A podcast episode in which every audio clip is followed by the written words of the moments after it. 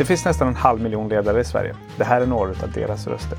Vi vill lyfta och prata om det kloka ledarskapet med ledare som leder varje dag. Det här är till för dig som har motivation att utveckla dig själv och andra.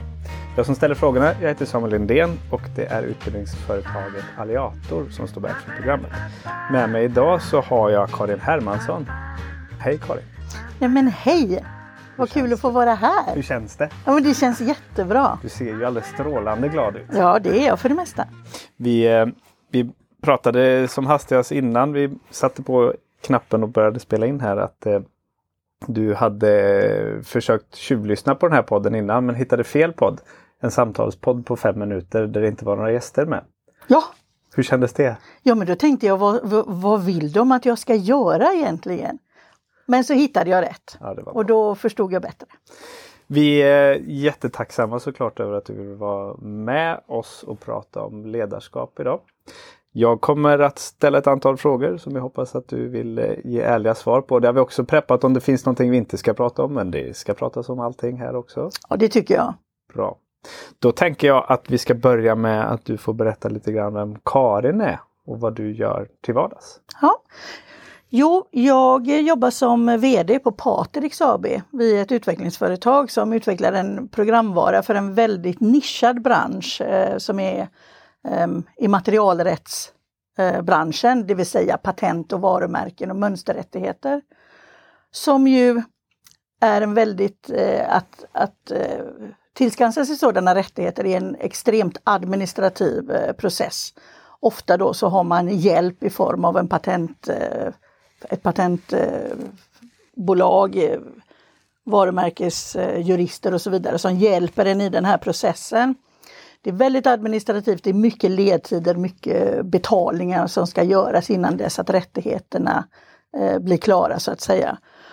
Och det är ett ganska liknande förfarande i världens alla länder vilket gör att vårt system vänder sig då till kunder över hela världen kan man säga. Och så det är också där vi har vår kundbas så att vi jobbar ju väldigt internationellt kan man säga. Vi har också medarbetare i olika länder och så vidare. Ett bolag i USA där, som vi också har som bas för den stora kundgruppen som finns där. Och det att leda ett företag med personer på väldigt många olika platser, olika tidszoner, olika kulturer, företagskulturer och på allt annat sätt. Det är ju en utmaning och också oerhört roligt. Kul. Mm. Du, jag tar mig alltid den här friheten eftersom jag får skriva frågorna. Det ska handla om ledarskap men jag tycker alltid det är så intressant att prata lite grann om det värvet du gör också. Mm. Och det här med patent och varumärke. Hur många namn finns det kvar som är lediga i det här laget när det finns så otroligt många bolag och otroligt... Alltså, vi jobbar i en global kontext nu. Vad är det för namn som fortfarande inte är uppfunnet och hur hjälper ni era kunder med det där? Liksom? Nej, men det är inte vi som gör utan det är våra kunder som hjälper sina kunder med det där. Så att vi ser bara till att administrationen kan skötas på ett väldigt rättssäkert sätt oavsett i vilka länder man söker de här rättigheterna då. Men det är en väldigt intressant fråga i och för sig. Då kan man säga när har den sista låten skrivits? Mm. Eller när den sista boken skrivit, när har man liksom satt ihop alla ord eller alla noter på ett sådant sätt så att det inte finns några varianter kvar? Det är ungefär svaret på den frågan. Ja, det får man tänka lite grann på. Det är en sån där, jag kan inte sova och så får man ligga och tänka ut alla kombinationer. Tack, nu förstör du min nattsömn för det här kommer jag att tänka på. När man tittar på de här patentfrågorna och så liksom, det är en extremt komplex process, mycket juridik, mycket administration och sådär. Liksom. Hur jobbar ni för att hålla era kunder liksom, nöjda på vägen? För jag tänker mig att det måste vara mycket frustration och det är säkert saker som stoppar i processen. Och liksom, hur ser man till att det är bra flöde där? Mm. Jo men vi tillhandahåller ju ett programvara som hjälper till med det här och som påminner kan man säga administratören att nu har du gjort det här, nu har du ansökt om det här. Nästa steget är att du ska betala en avgift om 3 månader.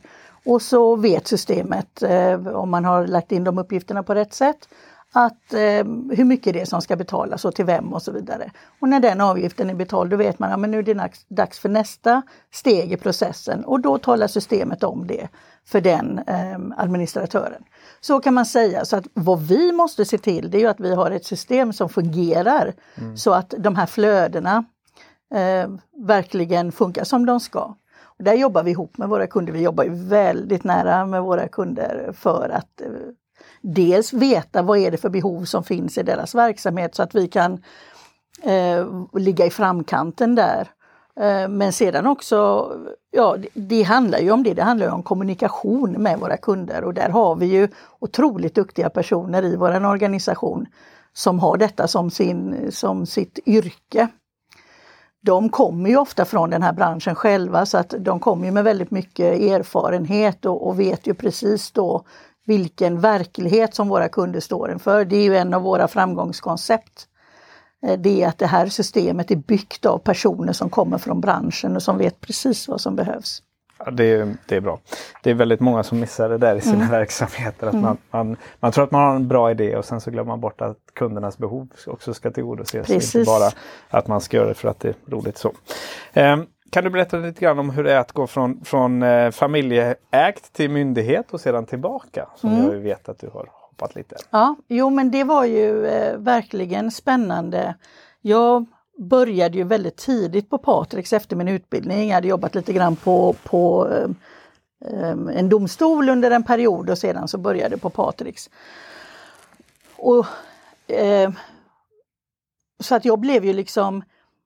upplärd kan man säga i arbetslivet där. Nu hade jag jobbat lite i Spanien innan också ska sägas.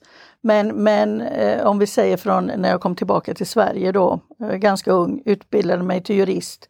Jobbade lite på domstol och sedan kom till Patrix. Så att det blev ju liksom normen för mig. Så var jag på Patrix i 8 år. Började jobba på dåvarande Fiskeriverket. Och där kom ju chocken. Från att ha jobbat med ganska snabba puckar. Vi har en deadline, vi ska releasa, vi ska släppa en ny release exempelvis. Eller vi har ett genomförande projekt med en kund som måste vara live ett visst datum. Eller vi har den här budgeten som vi ska uppnå, både inkomst- och utgiftsbudget. Alltså där man kan mäta väldigt snabbt om man ligger bra eller dåligt. Hur bidrar jag till det här och så vidare. Och så kommer man till en myndighet som dels inte har de systemen riktigt där man kan mäta det. Och sedan att jobba med miljöfrågor. Jag jobbade med fiske. Mm. Där resultatet kanske ses som i bästa fall 5 år eller kanske 50 år. Då vet man ju inte, men gör vi rätt? Nej. Och vad mäter man sig mot då? Och hur motiverar man medarbetare där? Och det där var en fråga som vi pratade mycket om på Fiskeriverket då. Men för mig var det var liksom en chock lite grann. Men hur vet vi om vi gör rätt? Och då får man ju hitta, det är ju i de situationerna som de här key performance indicators behövs. Därför att då får man ju på något vis säga, ja men vi tror att om vi gör så här många av detta så är vi på god väg att uppnå något. Men det här är jag tycker det är superintressant och inne på det. Nu avbryter jag dig mitt i det. Vi ska fortsätta prata om de skillnaderna. Men det här är ju då man måste ha en vision. Alltså jag måste vara med och jobba i mitt värv, i mitt bygge för en vision som jag själv aldrig kommer få vara med om. Vi pratar om en cykel på 50 år, men då har jag ju förhoppningsvis gått i pension. Liksom. Och det behöver... Och det är motsats då till den här kortsiktigheten som de flesta kommersiellt, speciellt noterade bolag som har ett kvartal fram då ska se och leverera en väldigt precis siffra mot ett väldigt tydligt mål. Liksom. Och du var inne på de där KPI-erna liksom, men i ledarskapet där, vad pratar man om för visioner för att liksom få till det på ett bra sätt? Jag ber om ursäkt, det var en rörig fråga. Nej, men det är inte en rörig fråga. Den är så exakt den kan bli. Och jag har ingen bra svar på det. Utan jag tror att vi famlar, alla ledare eller chefer och organisationer famlar i det när det är så långa cykler. Och, Och jag tror ingen, bland annat när jag hittade fel podd, den här 5 minuters ledarskapssnack om dagen, så var det ett av någon som var KPI precis. Och där tror jag att man var lite oense, om jag minns rätt, det var ju ett tag sedan och det var bara 5 minuter. Men att man var lite oense om hur bra eller dåliga de här är. Och jag måste säga att jag håller med, jag vet inte det. Man kan ju se, ja men vi liksom, ja vi ligger ju bra med de här KPI-erna, men svaret får du ju ändå inte förrän om 50 år. Alltså det är ju så. Hur får man facit? Ja, exakt. Och precis, i den förändringstakten som det är på allting just nu, så är ju 50 år är ju fruktansvärt lång tid. Liksom. Ja, och 50 år kanske är att ta i underkant när det gäller hela ekosystemet. Titta nu svävar jag ut lite här, men jag tänker på klimatförändringarna. Lyssnade på P1 på vägen in hit idag på morgonen. Då pratade man om att man håller på att mäta för att se av de här extremväderna, vad är det man kan härleda tillbaka till klimatförändringen? Och det, hur vet man ens det om man inte mäter detta över 1000 år? Nej. Så att vi står ju inför sådana frågor ibland, och då måste man hitta andra sätt att motivera människor på jobbet. Så att man känner att ens arbetsuppgift är meningsfull. Men detsamma gäller ju faktiskt ett bolag som har kortare puckar exempelvis. Vi kan ta ett exempel på ett börsnoterat bolag. Hur får jag att känna mig som en värdefull kugge i det där hjulet när nyttan inte kanske kommer mig till handa, utan vi jobbar mot ett mål som gör att någon annan får den nyttan. Ja.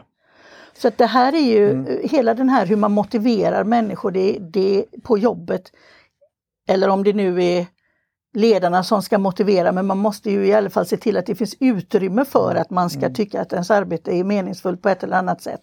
Det är ju liksom, ja men det är ju den eviga frågan, det är ju grundbulten i allt på en arbetsplats skulle jag vilja säga. Och där vill jag också dra en politisk parallell. Man ska alltid vara försiktig när man pratar politik, men det som man har saknat de sista åren är ju visionen. För det är klart att sannolikheten att jag röstar på någonting som gynnar mig och min livssituation just nu i rena pengar är väldigt, väldigt stor. Men egentligen så vet jag att det är det här målet man måste göra som kanske är jobbigt för mig nu, men för att vi om 10 år ska ha tagit ett rejält kliv framåt. Och det kan nog alla skriva under på, att det politiska ledarskapet saknas nog rent globalt just nu, för att man hittar hellre saker och säger att de andra är dåliga för att slippa prata om den där visionen, för att den kommer vara jobbig för väljarbasen nu, för att det ska bli bra om 10 år. Och det är ju exakt samma i ledarskapet, speciellt då som du var inne på, de här kvartals i relation till 50-års. Men skillnaden vill jag ändå säga är att om man nu ändå skulle hitta den där visionen i politiken och inte bara prata om att bränslepriset eller vad det nu kan vara, så tycker jag att skillnaden är att politiken finns ju till för samhället, och vi lever i samhället, och samhället ska vara ett ställe där vi kan finnas och frodas. Men att göra detsamma på företagsnivå, där är inte syftet. Syftet kan ju vara att företaget ska frodas på ett eller annat sätt, men det yttersta syftet är ju att ägarna ska få tillbaka på sina investeringar med viss mängd grädde på moset. Det är svårare att relatera till för en vanlig person som jobbar i det här företaget. Därför att i slutändan så då kan man bara hoppas att det finns någonting som liksom rinner ner till en som gör att vi får fräschare lokaler, jag får högre lön och tjänstebil kanske. Så att man där måste man ta allting hemskt mycket närmare personerna. Ja, men hur gynnar detta mig? Därför att någonstans så står man sig själv närmast. Man vill ha en meningsfull fritid och kunna utnyttja det. Man vill ha lite ledig tid, man vill kunna göra vad det nu är man gillar. Det finns ju, spara lite i ladorna kanske. Eller? Så att jag tycker att det är både enklare och svårare. De här visionerna tycker jag är svårare. Det är inte svårt att skapa en företagsvision. Nej. Men det är svårt att skapa en företagsvision som medarbetarna känner sig motiverade av. Nu sa jag det. Nu sa du det, och du sa det väldigt precis. Mm. Och det, du är en erfaren ledare. Du har varit med, jobbat på lite olika bolag, lite myndighet, lite fram och tillbaka. En juristutbildning i grund och botten. Du har ju också sett den här skillnaden då generationsmässigt, tänker jag nu då på det här It Starts With Why som Simon Sinek är mycket inne på. Liksom att, tycker du att det är en skillnad på den yngre generationen nu och den äldre generationen som du har jobbat med? Oerhört. Det tycker jag. Men det finns fortfarande allt av allt. Mm. Men övervikten har förändrats. Jag kan bara titta på när jag var tonåring och hur det var för mig när jag växte upp. Då var ju målet för mina föräldrar att jag skulle få ett jobb. Mm. När jag uppfostrade min dotter så det pratade vi aldrig om. Att hon skulle få ett jobb.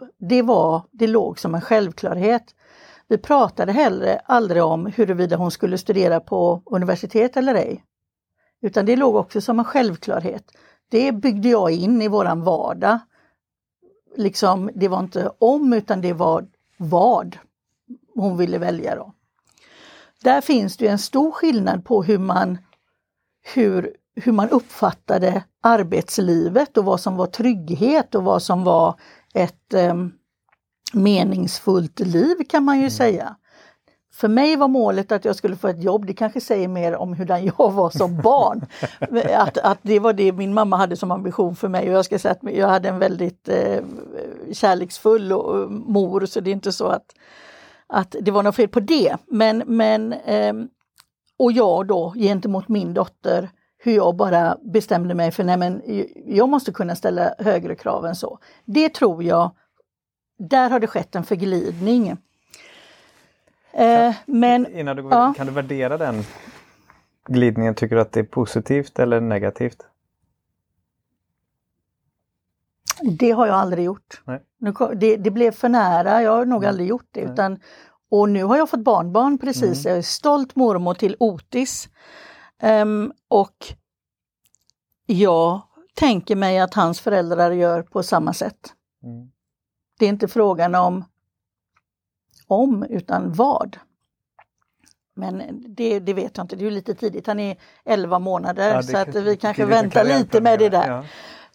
Men om man tittar då på när jag kom in på arbetsmarknaden. Ja, men då var jag ju uppfostrad med att är man på en arbetsplats, man ger alltid sitt yttersta. Man ska aldrig stå i skuld. Det här duktiga flickasyndromet, det fick jag ju väldigt tidigt. Jag måste visa mig värdig, jag måste visa mig värd min lön. Det har jag med mig från mamma som har det från morfar och så vidare. Jag tror inte att min dotter, nu är hon också, hon är van vid att se mig arbeta väldigt mycket, för det har jag alltid gjort. Så att, men hon har ju en något annan syn. Jag vet exempelvis att hon har jobbat på lite olika ställen och jag sa, men vänta lite innan du byter arbete igen. Tänk efter lite grann så att det inte är så att ditt CV, det ser ut som om du hoppar lite för ofta. Så sa, men mamma, du hänger inte med. Mm. Det är så man gör nu. Den där lojaliteten med arbetsgivaren, den får arbetsgivaren se till att den finns. Jag gick ju in på en arbetsplats och var lojal direkt. Inte enligt lagens mening, för det har man ju en plikt att vara. Men utifrån ett känslomässigt engagemang. Och det tror jag har växlat lite grann. Vilket gör att man ställer mer krav på arbetsgivaren. Mm. Nej, men vad får jag för det här? Mm. Varför? Och det tror jag är väldigt signifikativt med min generation i jämförelse då exempelvis med min dotters generation. Och det ser jag ju också på unga personer som kommer och jobbar hos oss nu. De är ju mycket mer krävande, kan man säga, och ställer högre krav. Och då man får ju ställa sig upp i givakt ibland och bara ja. För de har ju rätt till 90%. Ja. Presterar de bättre också? Nej. Inte alltid. Nej. För du var inne på det där, de har ju rätt till 90% och det är sannolikt så också. Och det är ju den det är ju så världen ser ut just nu. Och det måste man ju som arbetsgivare, om du vill vara attraktiv, förhålla sig till. Anpassa sig till och se till att du har byggt en organisation som kan hantera det. Det spelar ingen roll vad du tycker. För det är fakta. Och det här är ju mätbart liksom. Och då tänker jag jättemycket att du som i din organisation, att vi pratar onboarding. Processer till exempel, att de är väldigt effektiva och väldigt tydliga som gör att du snabbt kan komma in. Men också där man inte har kommit så långt än, det är ju, om kallar det offboarding då, att man ser till att tanka av de här sakerna som inte direkt är ersättningsbara med en ny person som kommer in och sätter sig på samma stol liksom. Hur jobbar ni med det då? Jo, men vi gör ju på Patrix nu gör vi det, och vi har gjort det också när jag jobbade på myndigheten, att när det är någon som säger upp sig så har vi ett samtal. Vad är det som har lett fram till detta? Ibland är det ju att man har fått ett fantastiskt mycket bättre kanske erbjudande någon annanstans. Ibland är det saker man är missnöjd med. Ofta är det en kombination. Och så är det ju på en arbetsplats. Alltså det är ju one size fits all väldigt många gånger. Och livet är ju, eller världen är ju sådan att det är ju inte alltid man tycker att de kompromisser man behöver göra är värda dem för mig. Så det får man ju bara förstå, att viss rotation på personal kommer det alltid finnas. Men jag tror att vi som företag är nog, vi är inte så stora så att vi vet nog generellt sett vad det är som har lett fram till det här. Det skulle jag vilja säga redan innan. Och då blir det här samtalet mer en summering av det vi redan vet. Och ibland är det att vi har förstått att någonting inte har varit bra, men vi har inte velat göra någonting åt det. Nej. Ibland är det att vi har förstått att någonting inte är bra, men vi har inte kunnat göra någonting åt det. Vi har liksom inte mötts där. Och de är ju de smärtsamma lärdomarna, och där försöker man ju verkligen att vara tydligare i nästa rekrytering. Men ja, efter varje person som slutar så finns det ju alltid anledning till viss självrannsakan. Och vad den sedan utmynnar till, ja, det är ju väldigt olika. Nej, och ett beslut kan ju vara att man inte ska göra någon förändring för att vi jobbar på rätt sätt och att den matchningen den gången inte var. Precis. 100%. Och det måste man ju... Vi har nog en bit kvar på vägen, men jag upplever ändå en stor förändring hos väldigt många som inser att det är bara ett jobb. Till skillnad från det som din mor fostrade dig i, så är det faktiskt bara ett jobb, och det finns många andra saker där ute. För det värsta som finns för både arbetstagare och arbetsgivare, det är människor som stannar kvar, som inte trivs och som inte klarar av att göra den här förändringen. Det blir ju surdegar i organisationen väldigt, väldigt ofta. Alla vet ju vem det är på sin arbetsplats som är den som egentligen borde göra någonting annat för allas bästa. Liksom. Har du något tips till hur man skulle liksom, hur man hanterar en sån situation? Nej. Jag, för det finns nog inget, jag skulle säga att det finns inget tips. Därför att man måste se till helheten. På vilket sätt kan organisationen ta skada, om man nu tittar till den först, genom att man... Alltså jag ska börja om lite, för att man försöker ju hela tiden att hitta ett sätt att få den här personen att prestera och vara glad på arbetet. Det är ju det första man gör. Och frågan är ju hur länge man ska hålla på med det. Så att mitt svar nu förutsätter att vi har gjort det, och vi har liksom tagit detta till vägs ände. Och då finns det ju bara ett avslut kvar. Jag har haft några sådana både på myndigheten och också på Patrix. Så, när man jobbar med det, jag har ju jobbat på ett sådant sätt så att jag har försökt att det inte ska bli konflikt, utan det har varit ett samtal. Vi har nått vägs ände. Jag tror att du vet det och jag vet det. Hur kan vi komma vidare? Kan jag hjälpa dig att komma vidare någon annanstans utanför myndigheten eller arbetsplatsen du befinner dig på nu? Det har ju varit ett sätt att komma framåt som har varit ganska bra när det nu har gått. Ibland blir det ju en konflikt. Och då, det måste man ju också vara medveten om när man går in i det. Och på vilket sätt kan det skada resten av organisationerna? Vilka ringar på vattnet kan det få? Vilket kan göra att ibland så lever man faktiskt med surdegen. Man får liksom väga, vad får det för ringar på vattnet om vi gör det här i den här situationen? Nej, men då lever vi med detta problemet som också har ringar på vattnet naturligtvis under en viss period. Så att det finns inga bra svar på det. Nej, det var ett bra svar. Ja, okej. Okay. Jag brukar säga det att i mitt personligt, när jag har agerat ledare i olika situationer, så brukar jag alltid säga att jag är inte konflikträdd.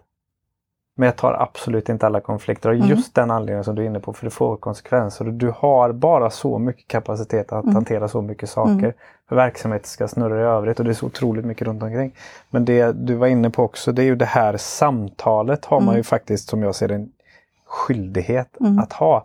För sin egen, för kollegornas och för medarbetarens skull. Och mitt tips där då, om jag får vara så fräck, det är ju att man sitter och tar det här samtalet, inleder med att nu ska vi prata om någonting som är väldigt jobbigt för mig och för dig. Och det kommer vara ett jobbigt samtal, men vi måste ha det. Man börjar där och liksom avdramatisera det och så säger man vad det ska handla om. Så det går ganska fort att folk sänker axlar. Ja, för det 99% av fallen så har ju den på andra sidan bordet exakt samma uppfattning om det. Man har olika bild av vad som orsakat det. Men man är ändå överens om att det inte är särskilt roligt. Liksom. Och det är också, det är ju ett sätt att göra det. Det beror lite grann på vilka tider man lever i. Är det att hela affären går bra och allting utvecklas och så där är ju ett sak. Det är, i en sämre tid är det ju en helt annan grej där du kanske har andra orsaker till att man måste bidra förändringar och då har man ju någonting att skylla på om man säger så. Liksom. Men jag måste bara, för att ge ett exempel där, när jag började på myndigheten så hade jag mitt första medarbetarsamtal med en person där. Alltså hade väl varit där ett halvår eller så. Och så var det dags för medarbetarsamtal. Och jag kom in där och där hade man väldigt precisa, nästan formulär man fyllde i och så vidare. Och det här kan jag prata hur länge som helst om. Men det var det här specifika mötet som jag glömmer det aldrig. För jag kom in där och satte mig och han säger tjena. Och den här personen säger, hade jag varit som dig så hade jag avskedat mig.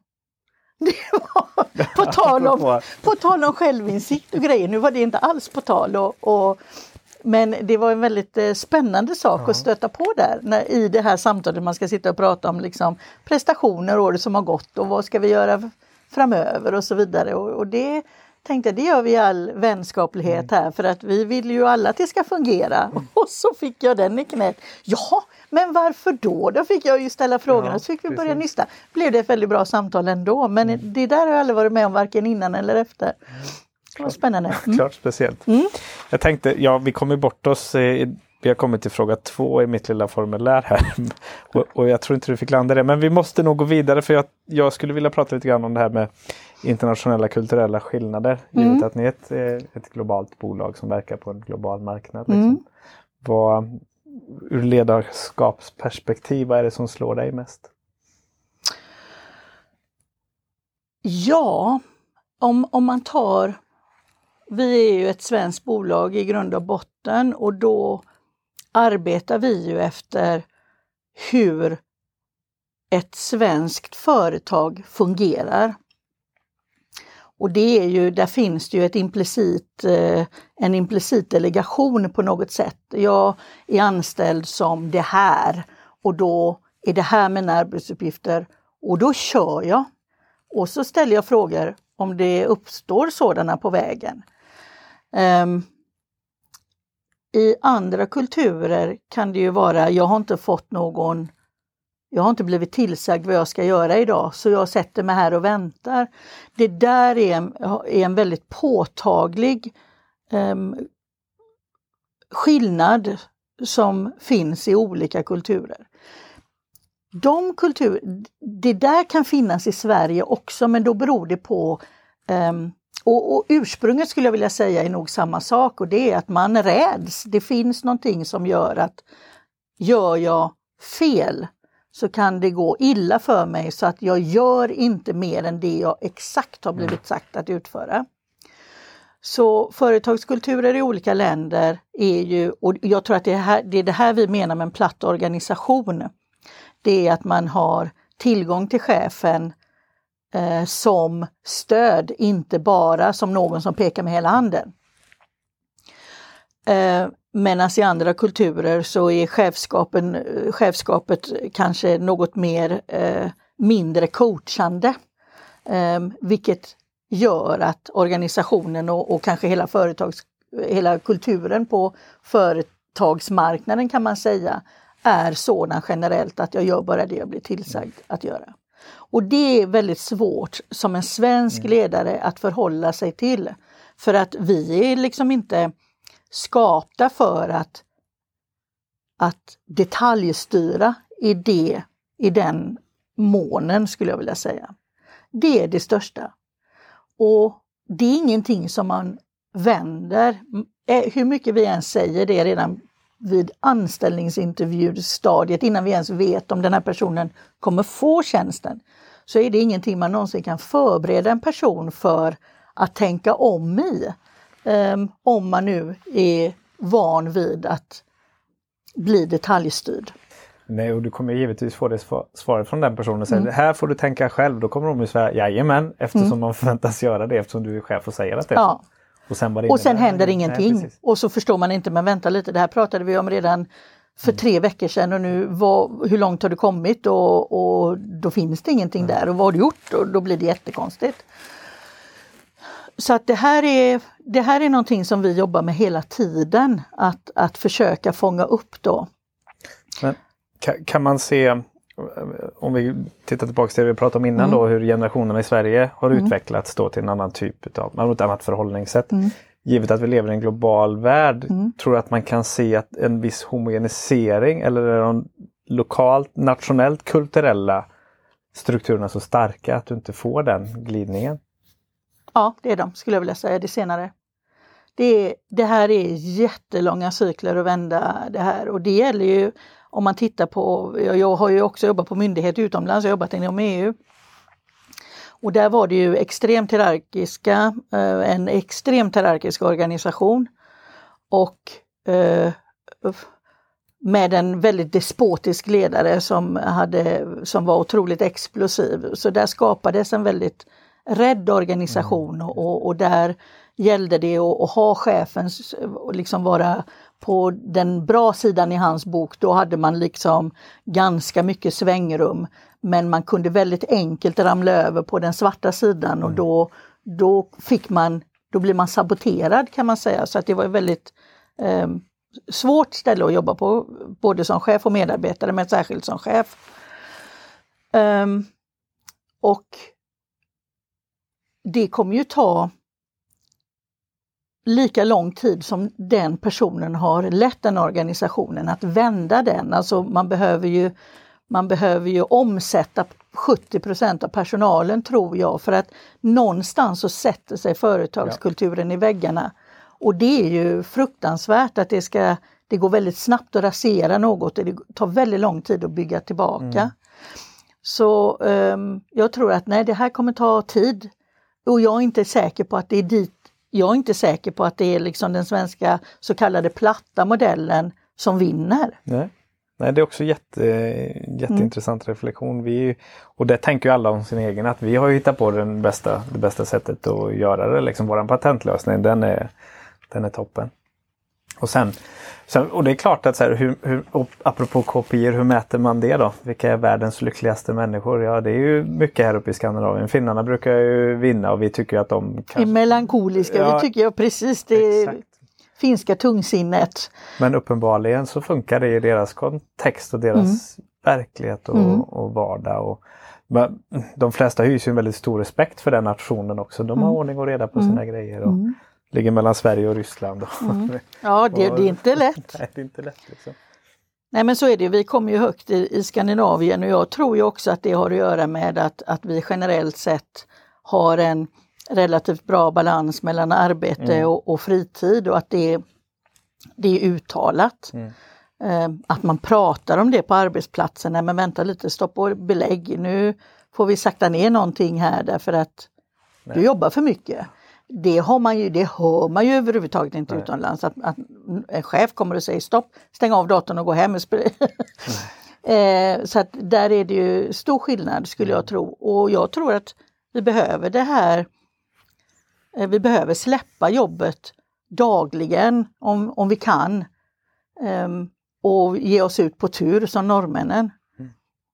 Klockan 4 är de på fjället liksom. Nej, men nu generaliserade jag lite. Men generellt är det vi behöver. Vi behöver hämta våra barn och rulla köttbullar liksom och sätta oss ner på golvet och bygga lego. Mm. Man blir lyckligare av det. Och jag tror att man saknar det i andra länder. Man har inte riktigt den balansen. Men det får ju också, jag tänker att det får också konsekvenser för ditt sätt att kunna driva ditt bolag när du, och nu säger jag det här ur arbetsgivarperspektivet, när du måste ge alla de här friheterna till dina medarbetare. Liksom. Jag kan inte tänka mig annat att det blir liksom ett pussel för dig att lägga och organisatoriskt eller... Nej, men... Kliver de andra, är vi så duktiga så att de andra kliver in och fyller luckorna när någon inte kan prestera på den toppen som man tycker, alltså någonstans då? Jo, men en sak är att man inte presterar på topp av någon anledning. Man har en livssituation som gör att nu är man klarar inte det. Man kan inte hålla uppe koncentrationen. Det kan ju ha skett ett dödsfall eller skilsmässa eller något barn som är på glid eller vad som helst som gör att ens fokus bara skiftar. Det kan man tycka vad man vill om. Det är ju bara att gilla läget. Men man får ju titta också, och olika människor har ju trösklar för det där. Har ju väldigt olika höga trösklar. Och olika stor förmåga att stänga av. Och särskilt nu i post-corona-tider när man jobbar mer hemma så har man ju, så spelar man ju in till att man fortsätter i det svåra istället för att man får en paus och kommer till jobbet där man fikar med andra människor som inte har någon aning om vad som händer hemma. Så att, men det är ju en realitet, du bara gillar läget. Vad ska man säga? Vi är människor och vi behöver förhålla oss till det. Sen finns det ju olika saker att mäta det. Hur har det gått för dig i år? Ja, men då har man ju personliga mål kanske. Eller KPI som vi pratade om tidigare på individuell och gruppnivå kanske. Och då kanske det är så att nej, men det har inte varit så bra det här året för dig. Vi jobbar på för att det ska bli bättre nästa år. Och vad ska man göra? Nej, vad ska man göra? Man är hemma ofta med sjuka barn. Ja, det kan jag säga är det kanske det är en stor kontrast från att ha jobbat i organisationer utomlands där vab inte finns. Jag kommer ihåg Maria, min sekreterare, hon var helt olycklig. Jag hörde hur de pratade med dagis. Då kräktes hennes dotter. Alltså hon hade fått typ maginfluensa. Här i Sverige, då får man har ju 10 minuter på sig att hämta sitt barn, annars ställer de ut den i, nej men det är ju katastrof, tänk att få det på hela avdelningen. Så att det är ju force majeure, då springer man ju bara. Och jag sa, men Maria, vad gör du här? Och hon sa, vad menar du? Alltså det hade aldrig fallit mig in, jag jobbade i en organisation där vab inte fanns, hon fick ta en semesterdag. Så att kom ju alla till jobbet varje dag. Come rain och come shine. Vi hade ju ingen aning om barn var sjuka eller inte. Mor- och farföräldrar förväntades hantera det. Eller så fick man vara sjuk på dagis. Dagis tyckte inte det var så farligt att de hade en unge där som kräktes. Så att det är klart. Och så kommer man hem och så helt plötsligt så kommer inte en person på 4 dagar därför att barnet är sjukt och så smittas det andra barnet. Ja, och så är det 8 dagar av vab. Och så alltså, blir man sjuk själv. Ja, och det har ju tagit... Men det är också bara att gilla läget. Det är ju ingen idé att hetsa upp sig över det. Nej, och precis. Man får ju välja de sakerna som man inte kan kontrollera. Och ärligt talat, vill man ha något annat än ett sånt samhälle? Nej. Jag blir ju väldigt... Kan ju stampa med foten i huvudet ibland och tänka, fan. Men... Och sen är det bara, men det här ska ju finnas överallt. Ja. Jag skickade ju hem henne direkt. Jag sa, det går bara. min sekreterare, så vi var ju olydiga där. Mm. Och för det är klart att hon måste vara med sitt sjuka barn. Det är någonting annat finns ju inte.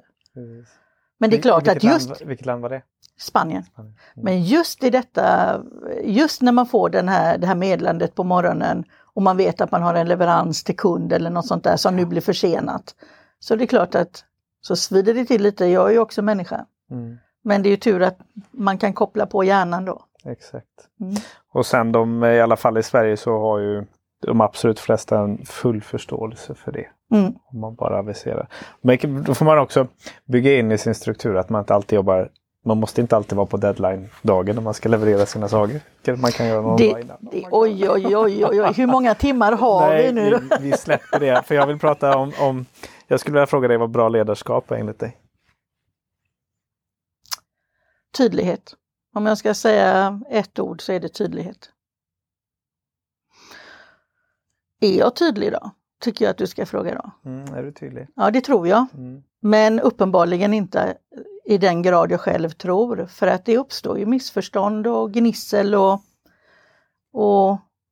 Ja, och jag håller med dig till 100%. Och det har jag alltid försökt vara i mitt eget ledarskap. Mm. Och alltid i allting.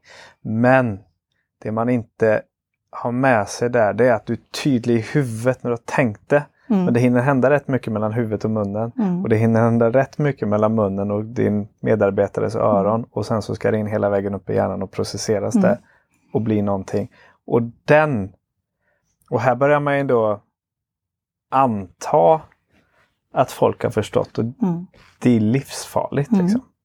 Så den där tydligheten och det, i vilket kontext, när, var, hur sände du det där budskapet, hur lät du på rösten när du gjorde det. Mm. Så den där tydligheten det är så oerhört lätt att gå bort sig. Mm. Och där är det också,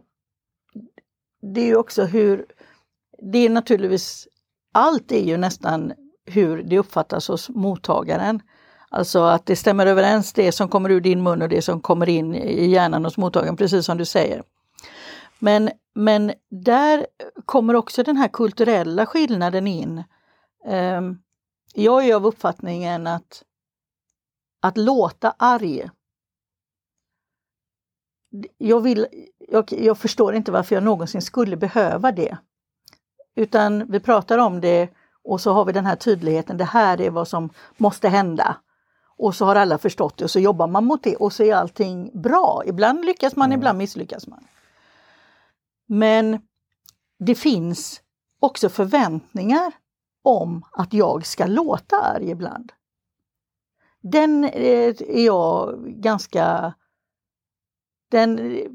Jag försöker att inte göra det.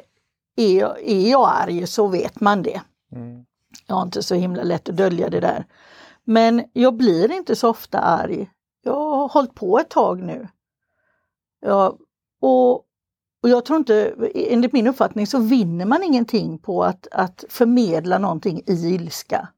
Nej. Men jag tror kanske att jag måste omvärdera det. För att det förväntas att jag ska leverera vissa budskap i ilska.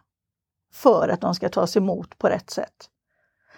Det här är så spännande. Det här jag håller på att processa det lite grann. Jag vet ju att när jag jobbade inom EU då. Min brist på utbrott sågs ju som en svaghet. Ja. Och jag var helt fascinerad över det. Men ingen behöver skrika på mig för att jag ska förstå. Utan för att jag ska förstå så behöver någon förklara konsekvenserna om jag nu inte kan se dem själv. Att någon skriker på mig, det är ju inte... För att jag inte vill att någon ska skrika på mig som jag ska göra någonting. Och där finns det ju en stor skillnad. Och jobbar man då i ett sammanhang med personer från många olika företagskulturer och landskulturer och vad du vill. Så kan det vara ett visst problem i sig. Vet du vad, Karin? Tiden är ute. Nej, vad säger du? Vi har ju inte hunnit prata om corona och jobba hemma ännu. Nej, vad vill du säga om det då? Att... Nu är det bara att gilla läget, men det kommer inte hålla i längden. Det tror jag. Man måste träffas. Ja, det är min framtidsspaning. Man måste träffas för att det ska fungera. Vi måste jobba ihop. Men tror du att man går tillbaka fullt ut eller kommer det vara ett glidande plan? Just nu jobbar vi 3 dagar på kontoret, 2 dagar hemma, så vi har viss flexibilitet. 2 dagar är fasta dagar så alla är på plats. Jag tror att det här funkar bra så länge 70% av alla personer på företaget eller 80% känner varandra. Men allt eftersom tiden går så tar det längre tid att skapa det där företagskittet ju mindre vi träffas. Och jag tror att vi kommer att behöva gå tillbaka till att jobba på kontoret. Men det kanske är om 5-8 år. Så tror jag. Heltid? Ja, det tror jag. Jag tror att det här kommer svänga i 5-årscykler som så mycket annat. Men just nu är det otänkbart. Det är helt klart. Ska du vara konkurrenskraftig som arbetsgivare så måste du ha en viss flexibilitet. Men jag tror att det kommer att vara, att det där kommer att svänga. Mm. Och det vet vi, pendeln svänger alltid tillbaka. Mm. Och sen vad är det optimala läget? Det är ju någonstans antagligen mitt emellan, och det är också saker som fungerar olika bra, olika tider, olika faser i bolag, och bolag är absolut inte statiska. De måste vara dynamiska, och då kommer det också vara någonting som förändrar sig. Men du var väldigt tydlig med din spaning där. 100% på kontoret om 58 år. Vi får väl se, vi får ses då igen. Ja, det gör vi. Helt enkelt. Vi bokar in. Vi följa upp det. Vi är hälften, känner jag. Stort tack, Karin. Jätteintressanta samtal. Tack ska du ha. Och hur gör man för att komma i kontakt med dig som lyssnare? Då skriver man ett mejl till khn@patrix.com. Då gör vi så att vi skriver som vanligt i programbeskrivningen, så kan man spana in det där. Stort tack för att du har lyssnat på det här avsnittet, och glöm inte bort att prenumerera på Kloka ledare, skulle jag ju säga. Så blir det aviserat så fort ett nytt avsnitt släpps. Vill du veta mer om hur du utvecklar ditt ledarskap så tycker jag du ska besöka alliator.se. Tack och på återhörande.